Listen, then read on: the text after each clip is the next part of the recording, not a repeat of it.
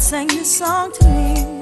There was a message in its melody, sweetest lyrics that I ever heard. There's a message in the songs of earth. For COVID 19, uh, businesses that are booming are mortuaries. so if you can put some money in a funeral home, you, you're gonna make a ton of money. Have you heard about all of those uh, bodies that are piling up?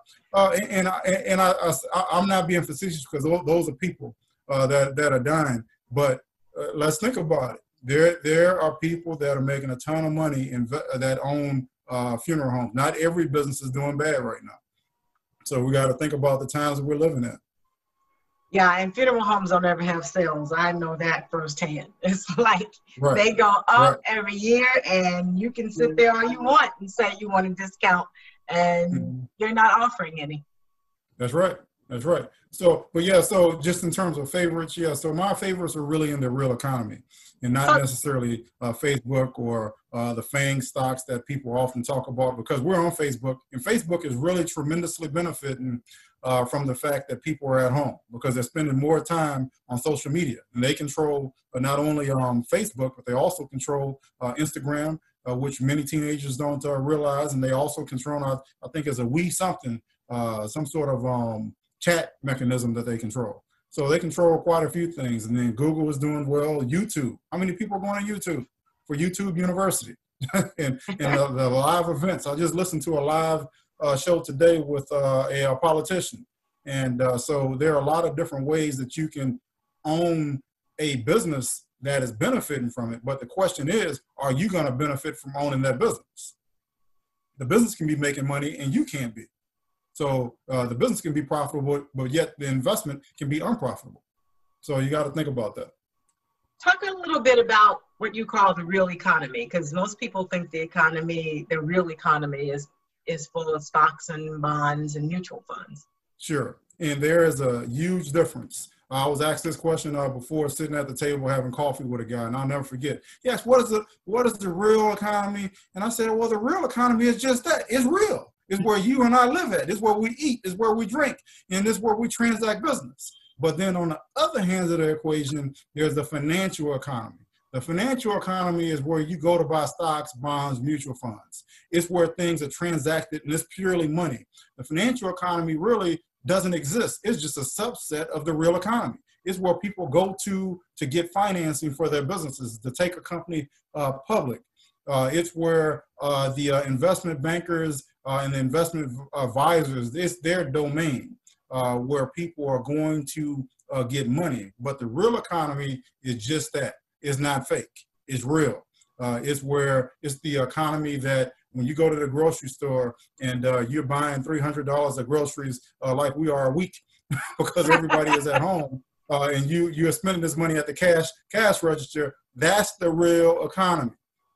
And we need to pay attention to what's going on in the real economy because that's what's going to affect our financial economy uh, eventually. So if the real economy is sick, everything else is going to uh, catch a cold and catch a flu and eventually die. So we got to make sure that we're taking care of the real economy and not necessarily paying so much attention to what's going on in the stock market. Because when you hear about the Dow Jones going up one day and down the next, that's what you call the financial economy. That's not the real economy. The that's, Dow that's Jones theoretically. At the end of the day, you're right. So that's not the real economy. Yes, it's almost. Uh, I use the analogy uh, in my uh, first book. that's right. So it's three books in the series, and um, the first book that I wrote uh, was called Mo Sense: Money and Economic Sense based on the natural laws of momentum, but I revised it and now it's all called uh, Gainology.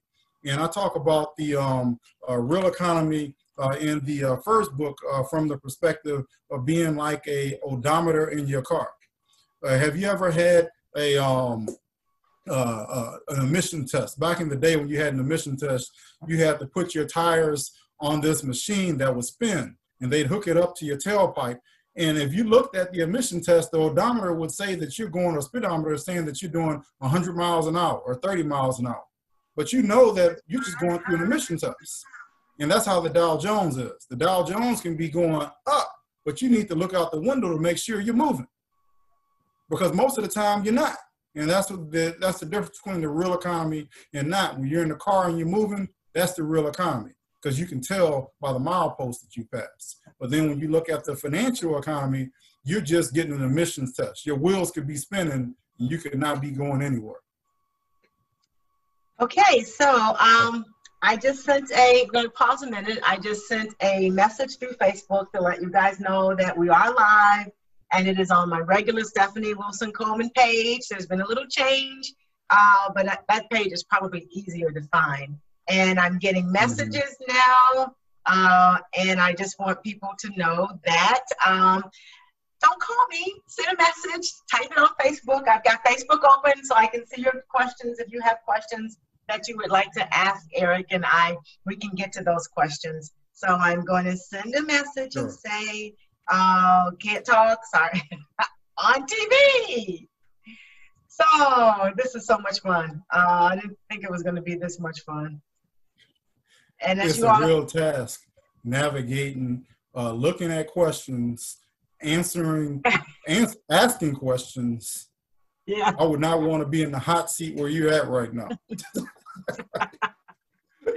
so, especially, but, I think I feel better. I got my COVID 19 hairdo. I'm doing good because I've been self quarantined, following the rules. So, hey, hey natural is good. Easy to maintain, too, you know.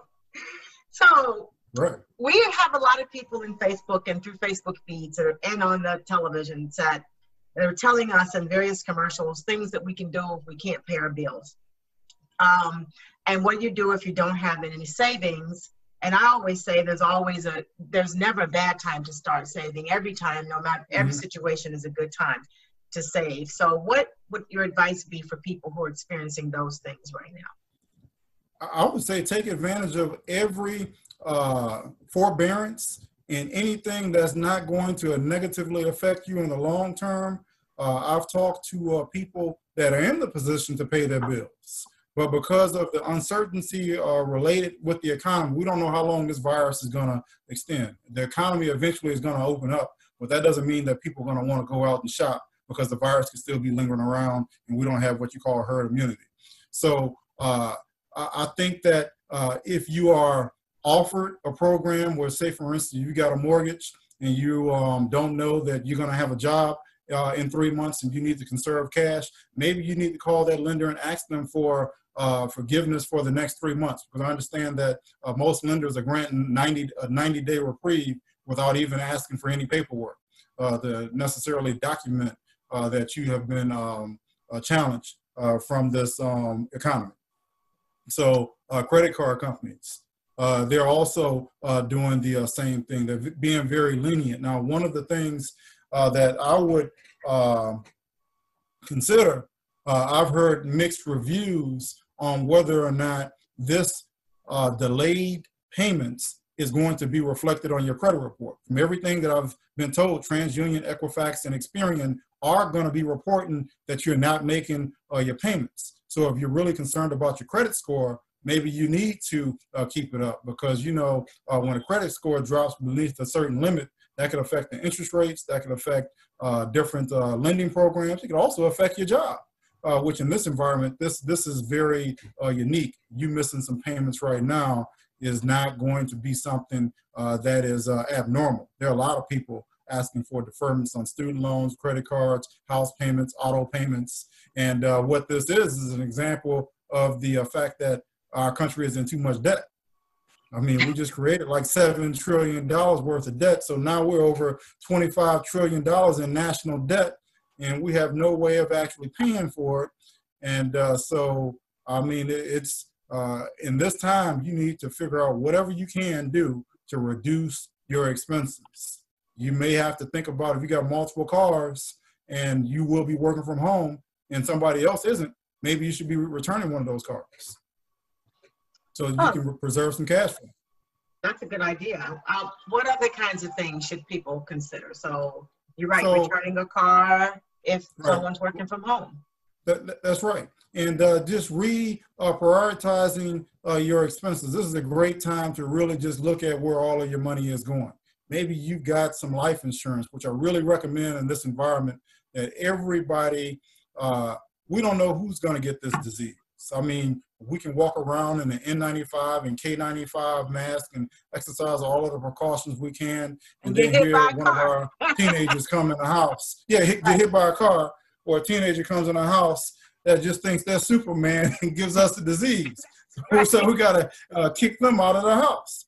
But maybe you're spending too much on some of the life insurance you have because maybe you've got some whole life insurance and it's developing a cash value, but maybe you're paying way too much for it. Maybe you should be looking at some sort of level term or variable life policy where the premiums are going to be uh, cheaper. I wouldn't leave anything or any stone unturned. Look at everything that you can possibly do to reduce your expenses and still live life. Because you, you shouldn't just be working to pay bills. You should be the most important thing. And I, I believe Stephanie could uh, will certainly agree with us we all at some point are going to pass.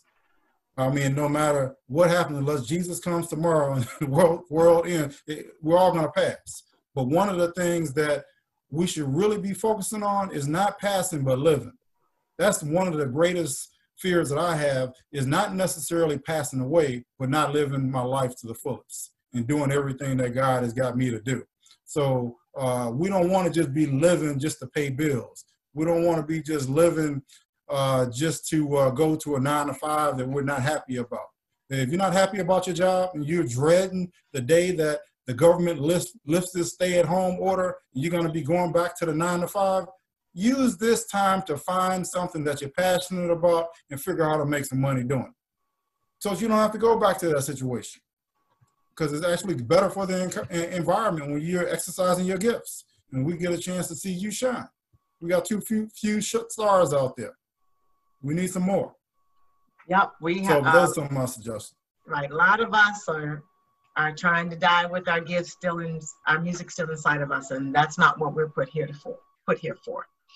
Now we talked right. about um, paying bills, but also focusing on on on living life too. So I know that mm-hmm. a lot of people just talk about paying bills and that can be just a psychological downer. You have to do something for yourself. Um, mm-hmm. but one of the things we want you to do for yourself is to get some life insurance because tomorrow's not promised. That's right. And eric is giving you a couple examples of what to look for in life insurance. So as you're looking for life insurance what about a will? People and uh, uh, people need to take care of their assets after they they've passed are transitioned on to another experience or away from this experience. So, right. what kinds of things should people consider uh, in a will, and do they need to talk to a lawyer about it, or? Sure. Right. Right, and, and, and I'm a CPA by uh, profession, so I'm not giving you legal advice, but I think everybody knows that we should have some sort of uh, last will and testament. Mm-hmm. And in addition to a last will and testament, because a will can be challenged in court, if you have assets that you want to uh, leave to certain people and you know who they are, maybe you should put those in a trust uh, and then name them as a beneficiary. That's something that people can't contest. Uh, so one of the things that's popular and it's growing in popularity around the country is a, um, um, a land trust. You can put, say, for instance, your house in a land trust. And the moment that you pass, uh, it can pass directly to whoever you want as a beneficiary. It's not going to be contested. And then in regards to a will is really important because you can have all of these other assets, financial uh, financial accounts that you have with uh, banks, uh, uh, in, investment banks, commercial banks, uh, insurance policies. Look at the beneficiaries that you've got named on all of your policies, all of your pensions. go go down that list on a periodic basis uh, it could be every spring, do a spring cleaning. If somebody made you mad, take them off as a beneficiary because they're not doing something. But you don't don't just set your beneficiaries also and say, for instance, naming uh, your your children. Well, what happens if one of your children uh, passes, but then you yeah. got grandchildren, and you want to make sure that the children that are associated uh, with uh, that particular child are going to be the beneficiary of what you have. So you have to think about it saying that uh, I'm naming, say, for instance, Eric, uh, uh my son Eric, my daughter uh, Jalen, and all of my children, but uh, secondarily, uh, we should say, and their descendants. And that way, everybody is covered, nobody is left out, and it can all be an equal distribution like you want. So you got to think about the wording uh, that you have uh, in your life insurance policies, who the beneficiaries are, uh, in your uh, pensions. Think about who your beneficiaries are. Mm-hmm. Uh, all of the uh, stuff in your will. All of this stuff has got to be carefully articulated, and don't hide it if you got a will, make sure people know where it's at. I mean, put it on record somewhere in a safe deposit box. Don't have them tearing up your house or creating a document because, oh, you know, mama didn't have a will, so we're all gonna get together and we're gonna create a will. And we're just not gonna contest it because we don't want to go to court. That stuff happens. But uh, if you're the parent, think about who you want to uh, benefit from all your labor. And don't worry about uh, uh, what happens. Uh, I mean, be concerned about what happens uh, after you, but you, you don't know what they're going to do with the money. You just know you did your job. You're making sure, and it's up to them to take it to the next level and do the right thing. And if we train them right, they will do what's right most of the time. And I would recommend you look at your beneficiaries once a year, uh, mm-hmm. especially because mm-hmm. some of us are in and out of relationships, and if you're not careful, that ex-husband that treated you really, really badly 10 years ago, you've been divorced from, and he's still your beneficiary. He'll get you all your insurance money when you die. That's right. I've got a girlfriend who's an attorney that says she runs into that more than you can imagine. So look at the beneficiaries right. every year, get them changed. Uh, I know it's a tedious process, but give yourself a day uh, once a year when that's what you're going to do. So that, as Eric said, you're leaving things where you want them to go and at right. that particular time. Now, if you change your mind six every, months later, change your beneficiary. That's right. And that's for every single financial asset and asset that you own, you should really be considering who the beneficiaries are. Because every time you have a job and you sign up, uh, saying all of the benefits package, they are asking you about your beneficiaries. So when you change your will, also go to your employer and say, I want to, I need to change who my beneficiaries are at the employer. And for, and, and for, for God's sake, I was talking to somebody the other day. They said that their job asked them to name them as a beneficiary on their policy. I'm like, that's a moral hazard. They're gonna try to kill you on the job and get the insurance. So do not name your, your employer as the beneficiary. I said, go and change that tomorrow. They're about to take you out. That's right. Surprised they made it home. Really? I, I, I couldn't. I, when she told me that, I'm like, what? I, have never heard of that. I haven't either. Surely they were just playing. It had to be. They were just playing. It's like I did not. They were serious. serious. And she did it. That, that, was the thing that concerned me. Like, no, oh. go change that tomorrow. Oh yeah. Oh yeah. My God. It was that was wise. And my big topic, next question is ways to reduce your debt. So we talked about looking at automobile expenses. If you've got several automobiles, but someone's working from home, then maybe you could uh, sell one automobile. Or some, what are some of the other ideas that uh, we could talk about that people can think, use to reduce their spending and um, get rid of some debt?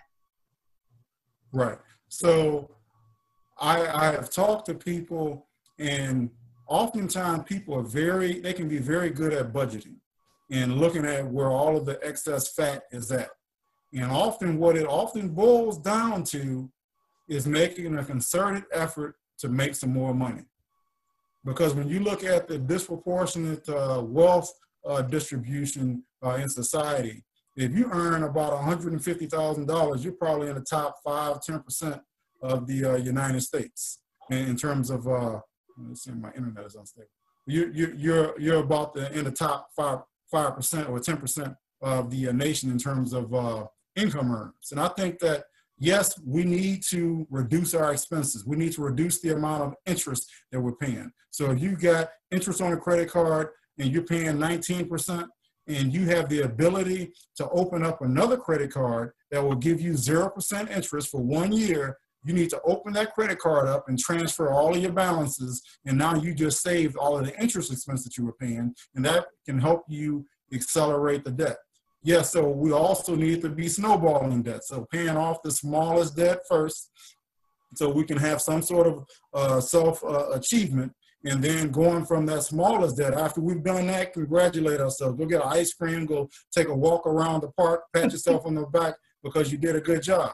But then you tackle the next debt uh, after that and the next smallest debt because now you're going to see the progress and you're going to have a sense of accomplishment and it's going to want you uh, encourage you to continue paying off the debt because you're making progress so yes snowball your debt reduce your interest rates if you got a mortgage right now and you still got a source of income banks are still refinancing i don't know that interest rates are going to get much lower than they are but if you got a 5% interest rate and you can get a 2% interest rate on a mortgage, you should probably refinance that mortgage if you're early in the process. Pay attention to the closing costs because that's also going to reduce your monthly payment and you can use that savings to reduce your principal and get out of debt much faster. So there are a number of things that we can do uh, to reduce our debt in, uh, in an accelerated fashion. But one of the things that I don't want you to overlook is the fact that more of us in society can earn more than we are. And we need to be looking at how can we increase our passive income? What can we be doing? If you're at home right now what skill set can you be improving so that when you go back to work your employer just sees you as absolutely invaluable and you tell them look i'm walking if you don't give me some more money because i'm worth more than what you're paying me and uh, when you're really valuable they will pay you more. So increase your skill set. And once you're earning that additional money, do like the empowerment doctor did. I'm telling her business and how she has earned money, but she's been living off of money that she probably made in her 30s. So she saved yeah. her, she saved all of the money that she's earned with each additional paycheck. She hasn't lived off that additional money. She's used that to improve her standard of living and improve her net worth. So, sister want to retire soon. yes. so, and your practices have worked. I've got some yes. questions on Facebook. I figured out how to get to them. So I expected this nice little tickler on the side, but that's not happening. Um, so, mm-hmm. um, what about real estate investments? real estate investments are great. If you're interested in real estate investments, I've done some seminars on the taxation benefits of real estate investments. I've wholesaled uh, investments before there was such a term called wholesaling investments. It's a great opportunity, but it's also a great risk if you don't know how to value investments properly. So it goes back to the same thing. You can make money in just about anything if you value an investment properly. So what's the name of that book they need to get so that they can read about in valuing investments? Sure. It's the second book in my series called The Secret to Making Money While You Sleep. And you can get that on my website at conduitadvisors.com or Conduit Can Do It. Go to conduitcandoit.com and it'll get you to my uh, website. And it, you'll see all of the books. And it's the second book in the series that deals with how do you value investments. And uh, one of my readers uh, when she read it, she said, every woman needs to know Mr. ASP. I think every man needs to know it too. Uh, but uh, every woman definitely needs to know because that ex- describes what your particular investment vehicles are, what your investment options are. So let's get back to real estate. So I know you can buy real estate straight out, but are there mute? Is it sort of like a mutual fund or mutual investment where you can contribute to that fund and buy uh, real estate that way? That way, you're not the only person buying that two flat. Yeah. Right. So and, what do you think about flats, those? right. So when you're dealing with two flats, there's institutional grade uh, uh, real estate investments, and then there are also investments for non-institutions. When you're talking okay. about a two flat, that's almost like a single, that is a single family residence. Anything up to four units is considered a single family residence uh, with uh, Fannie Mae and Freddie Mac. So, but if you wanted to invest on a large scale, one of the options that the public is offered uh, through uh, retail investments is something called a REIT, a real estate investment trust. And uh, all a real estate investment trust is is something that is, uh, is an investment. Uh, uh, well, I mean, how, how, do I describe this? It's basically a company that has been granted the right to exclusively invest in real estate and not be taxed so long as 90% of its income is distributed to the shareholders of the corporation. So real estate investment trusts are a popular way for retail investors to invest. I discourage uh, investing in a lot of real estate investment trusts because you're really not making much money. Because uh, one, what did it say? It said that 90% of the profits from the real estate investment trust must go to the shareholders. Well, profits come after expenses. That means after paying these bloated salaries for the CEOs and, and all of uh, the kickbacks that they're paying, so you're getting the leftovers, and they're giving you 90% of what they and they've taken the rest of it. so so I don't necessarily encourage that. If you want to invest in real estate, you need to contact me at 877 Conduit, 877-266-3848, because there are better ways to doing it. And uh, it's just, but you with with real estate, you have to be willing to. Uh, sometimes you got to be patient. You got to understand with any investment, there's a risk of loss. In real estate, uh, although it may not be as cyclical, as the uh, stock market and certainly not as liquid as uh, paper or stocks. You can make a ton of money. you can also lose a ton of money. I know people that have been in both scenarios. I've always made money with my real estate investments. And let me knock on some wood and knock on some other stuff. you should have some wood. right. So what if you don't have any savings right now? Some people had savings, three months savings, and then this hit. And I think people thought we were going to get back into action sooner. But what's mm-hmm. happened is a lot of the businesses, a lot of the small businesses are actually project 24% of those are projected to not be able to return uh, because of the downturn in the market. And 54% of the small businesses now are actually closed. So what so what do you do when you don't have any savings, either personally or even as a business owner? Right. Well, and, and that's tough because I've been in that situation, and I'm telling you, it's one of the worst feelings in the world uh, to be broke. And you have children, and children don't necessarily understand broke. They just understand we don't have any milk.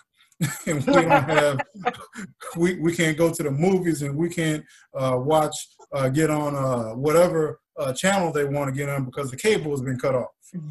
uh, so I, think it's uh, really tough and i think the if you don't have any savings i think the focus should be making sure that you ha- still have some cash flow because even without savings you've got cash flow you should be able to at least um, maintain where you're at or not fall uh, as far, far, far as you possibly can. So, and if you do have some extra money, of course, save it uh, and make the uh, right decision. But if you don't have savings, it's too late to kick yourself. You got to just really learn from this experience. And when things do turn around, make sure that you are, don't think that there's not going to be a rainy day. And one of the things I like to uh, use to describe this, I don't know if you all have ever watched those shows called the Doomsday Preppers where these people they've got enough food to last two years in their basement.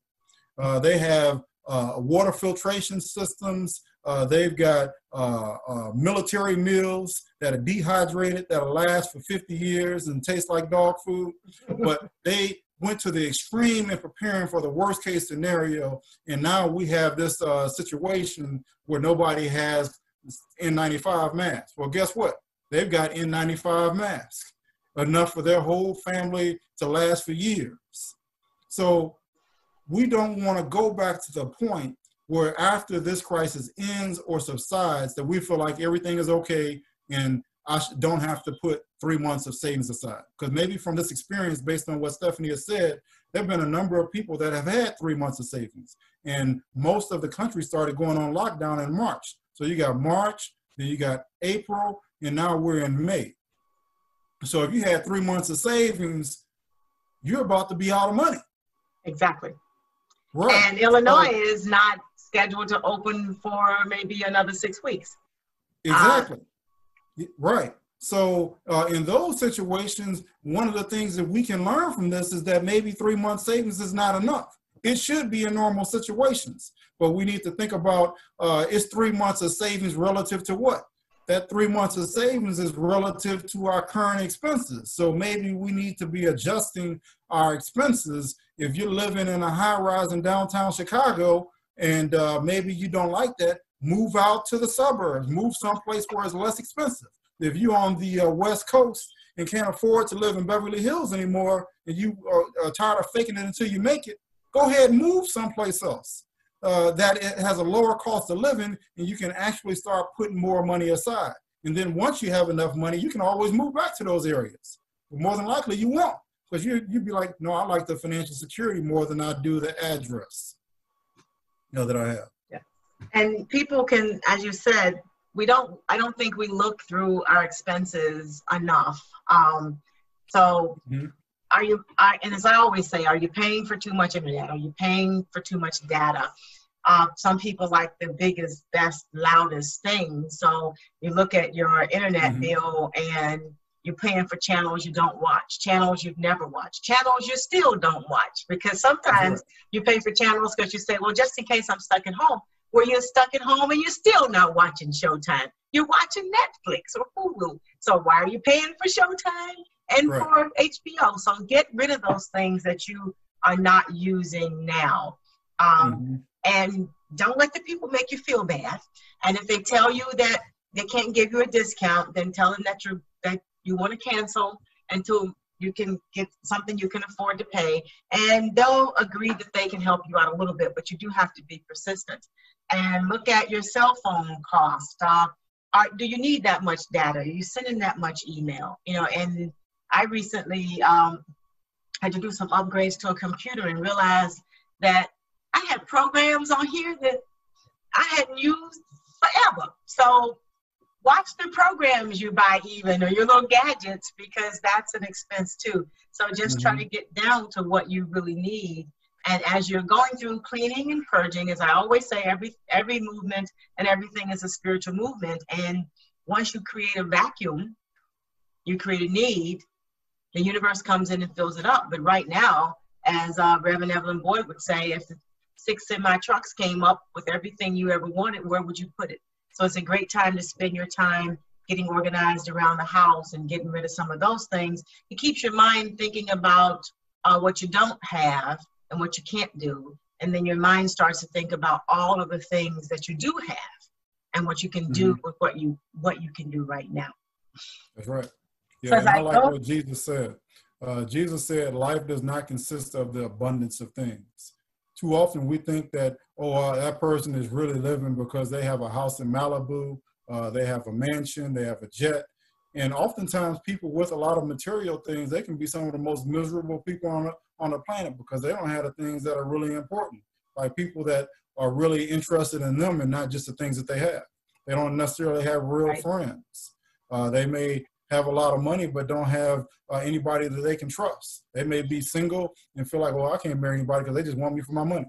so uh, it's we can't just be focused on things because they, they can take away your things, but at the end of the day, you shouldn't be defined by your things, by what you wear, and uh, what kind of house you live in, and what you drive.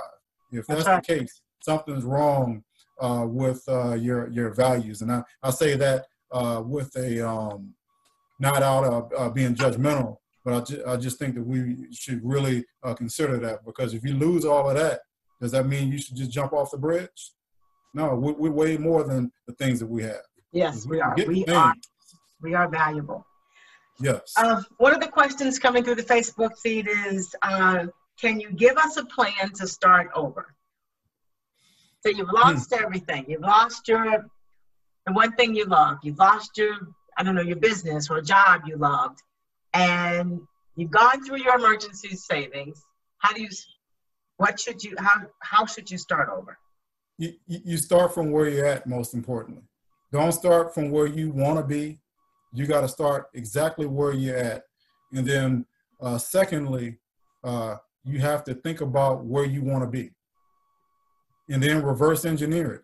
Uh, if you want to be in five years retired, and able to live on a beach uh, somewhere, start retracing what do you have to do so you can achieve that lifestyle. It may not necessarily mean that you're going to have a lot of money because maybe you'll live on an island, you're going to be a boat captain for somebody else and just having some fun on the island. But start from where you're at. I, I have certainly uh, been there uh, where I, have lost some money uh, with uh, due to business decisions that I made initially, just not being happy with what I was doing at a very early age, and ended up losing a lot of money. Now, I didn't come from a family with a lot of money, so I couldn't ask anybody to bail me out. So I had to start all over again. And essentially, what I'm saying to you is, I had to start from where I at, where I was at, and I had to use what I had, not necessarily what I wanted. Now, I could develop the skills that I wanted, but I had to start where I was at and with the skill set uh, that I had. And when I started using that and putting all of my effort uh, into actually getting ahead and gaining momentum and uh, making baby steps, sometimes we uh, want to do things and we just think about the real big things that we want to do. But we got to break those things down like they did at NASA. Uh, when NASA wanted to go out to the moon, uh, they didn't just build one rocket for it because they realized I realized they couldn't build one rocket with enough fuel and propellant to just launch from Florida and go all the way uh, to the moon. They had to break that rocket up into stages, and that's how we have to be uh, with our life. Uh, start where you're at, and that's stage one. Then stage two, once you get to the next milestone, you kick off that booster rocket from that, and you go to stage three. And before you know it, you had stage five, which could be your goal. And then once you reach your goal, uh, sometimes you'll say, well, maybe this was too easy. Maybe my goals were too low. So uh, sometimes uh, that, I think that's a real common thing. We would, may set goals and attain them and realize that those goals are not sufficient or that we could have done more. You have to be honest with yourself and don't set goals that are too low for yourself.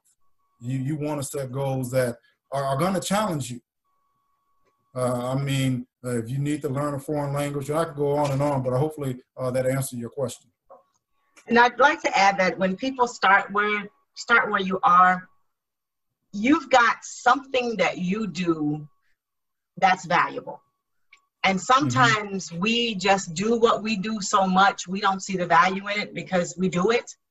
So ask yourself, what is the thing that you do that others are always seeking your advice for or your guidance for.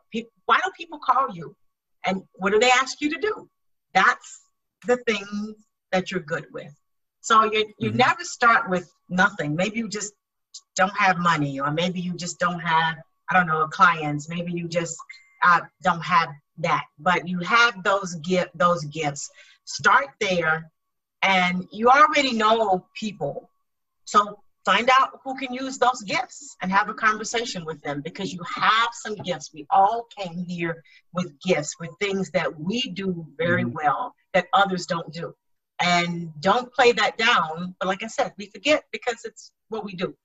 That's you know, right. it's not it's what we do. We're used to it. And reach out to other people and trade those gifts for I don't know for for money for work. Check, use those gifts for that. So start right. there there's always a place to start. And what I've learned is when you, however you're handling your money now in the midst of this crisis and whatever you're doing now, those are the things that you need to do when you're no longer in a crisis. So if you're cutting back on eating out now, you need to cut back on eating out when you're not in a crisis. When you, if you're exercising twice a day now, you need to exercise twice a day when you're not in a crisis. Um, if you're if you're doing your price checking, if you're checking prices on things that you buy before you buy them now, those are things that you should do when you're not in a crisis. So I always think financial crises teach us a lot of great things and it help us to use and learn a lot of great habits.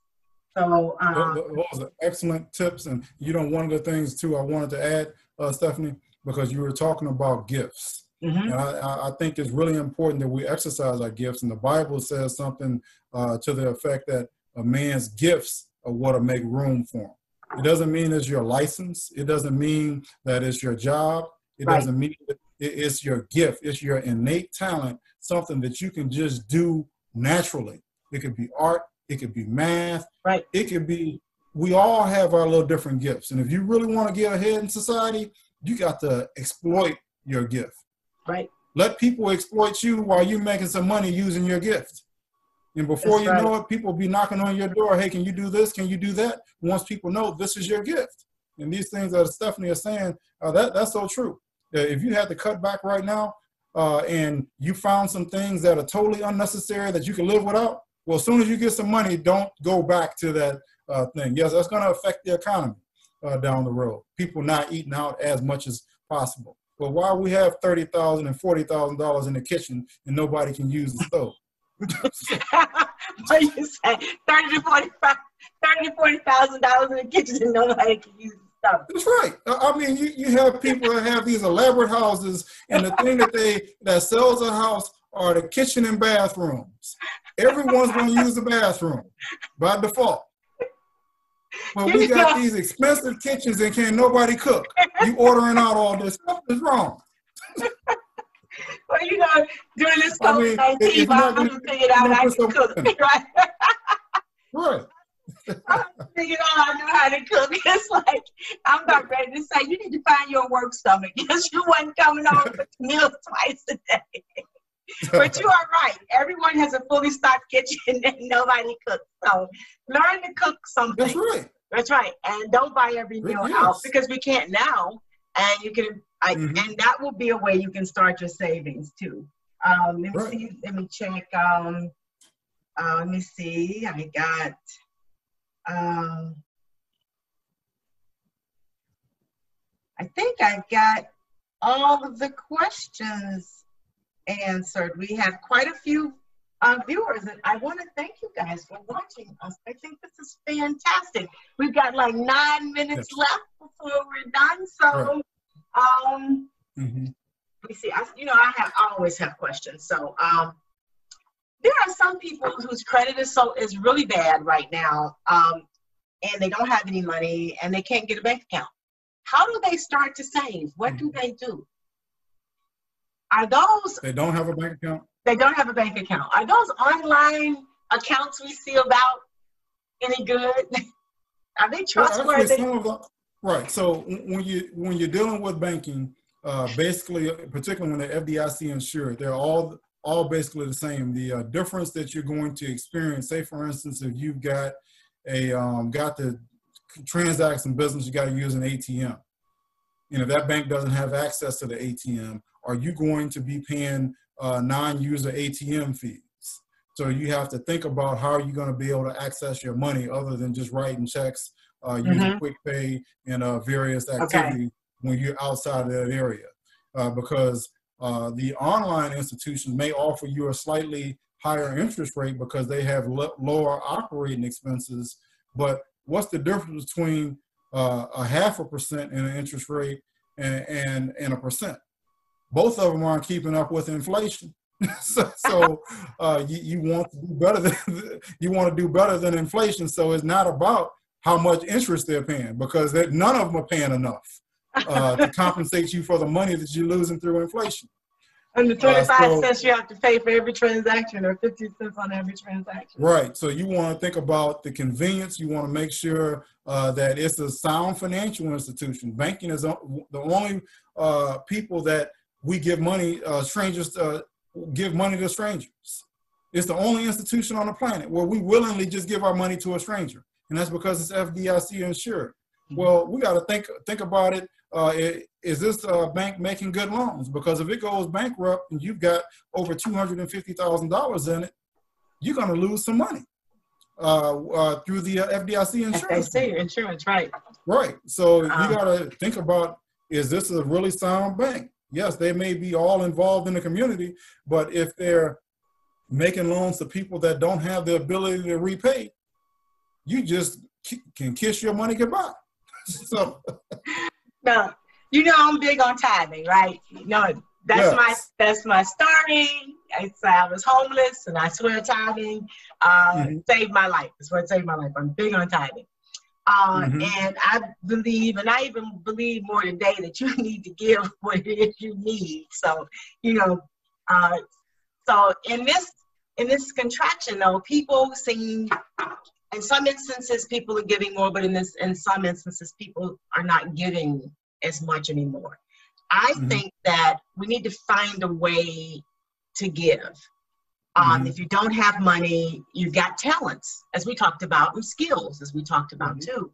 So we have to figure out a way that maybe we can tie our talents or or some of our skills in order to get through this. So I know people are running a little afraid, but the universe that we live in, and uh, we didn't create ourselves, there's a higher power that created us who is perfectly capable of taking care of all of our needs, provided we, huh?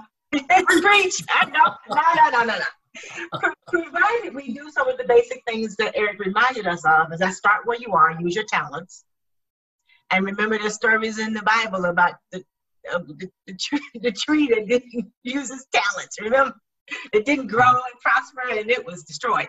So use your talents because you will lose your talents. So, and if you don't know what they are, I've already told you to ask yourself, what do people call you for?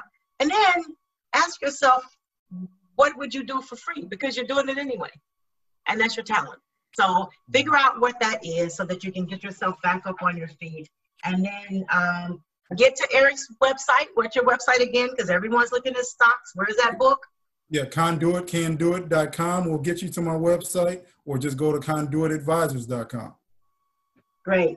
And um, we've got like four minutes left. We've got a quick question. What about starting a new business to support your gifts? That that is one of the best ideas. We need more. I love entrepreneurs. That's why I deal with business owners because I love that energy. Uh, some people will see the glasses half uh, full, and others see it half empty. Entrepreneurs see it as half full. They see opportunities when other people uh, make excuses. So uh, I believe that is one of the best things you can do. And one of the things, what's going to happen is once you start that business, you're going to have to decide who you're going to serve. Uh, because you'll get to the point where you the business you can see that it's making progress and it's mm-hmm. moving, but maybe you don't have enough time to devote to get it to where it needs to be. So that's where you're going to have to make the decision. Uh, am I going to continue working for the man because I know he's providing the paycheck, or am I going to believe God who's going to open up the doors and make and says he's going to meet all of my needs? So we uh, I think business is great, but you also have to make sure that you have a sound plan and a business that will be able to sustain you. Sometimes you don't necessarily know that. There are people that have stepped out and say, I'm going to be an artist and I'm just believing God that everything is going to be met. And they may end up waiting tables and stuff like that. Some everybody has some sort of uh, story like that often, but don't despise small beginnings and uh, just keep right. working, having faith, and things will turn around. You got to have some great people on your side that's giving you some advice that's going to help you make profitable business decisions. And that's what I do. I'm a CPA by uh, a profession. I help people make profitable business decisions with their money because it excites me to see people making more money. It's a privilege uh, to work with. Starting a business, I think that is great. Do it while you got the time right now. Don't don't wait till tomorrow. Do it today. Go to the website and uh, incorporate your business, form an LLC, get the employer identification number, and you don't even need that. Just get started. Don't put all of these barriers in front of you. Just start the business and everything else you can take care of later. Because I learned you can actually wait to the end of the year to get your EIN number and it all counts. And you send all that stuff to Eric and he'll figure out how to work around them sins. It'll be okay. So so I right, hope the is not listening. no, so, so, don't let it be a barrier. Is that you don't have to do everything right. today. You got to get the That's idea. Right. You got to right. get it. You got to get it incorporated or, or get an LLC. That's important. But don't mm-hmm. let all that other stuff be your barrier because you can get it done. And as long as you have everything in place by the end of the year, you'll be in good shape. That's right. And one of the mis- misconceptions that people have is because I have clients that come to me all the time. Can you start my LLC? Can you start my corporation? And yes, I can certainly certainly help you organize your businesses in various states around the country. But that just because you got a piece of paper saying that you organize in the state of Illinois, Indiana, Nevada, or Delaware that doesn't mean you're in business. What right. indicates that you're in business is that you're actually handling your business and that you're taking care of business and doing what's necessary for that business to prosper. And with that, we're going to say thank you, Eric. We are out of time. I want to thank people who joined us. Thank you, Albert River Flows Jackson, Lester Coleman, Patricia Reski, Keith McDonald, Shannon Holman. And all of the future people. Kimberly Williams. I mean, the list is long. Uh, Venus Austin. Oh, John. Hi, Javarius, how you doing? Ah, hi, Revenue. Cool. And all the other millions that I didn't get to. So. And I'm going to repost it on my page, so a whole bunch of people are going to be saying some things right. there too. That's right, cool. So, as I always say when I end the show, do not go gently into that good night. Find a hill worth dying and take it. Be the person that you've been waiting for and make the day so awesome that yesterday gets jealous and above all else, do it your way. I want you to be inspired and to further notice, celebrate everything. I'm Stephanie Wilson Coleman, the empowerment doctor, and life is too short to drink cheap champagne. Thank you, Eric January, Mr. CPA, the Thank Einstein you. of Finance, for making this a great show. Until next time. You. Right. Bye, guys.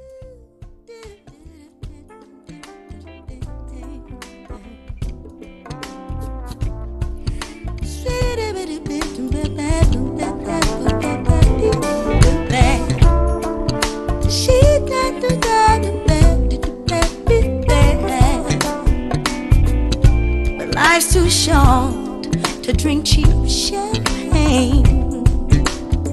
So I decided to buy me a better brand to taste with my strawberry.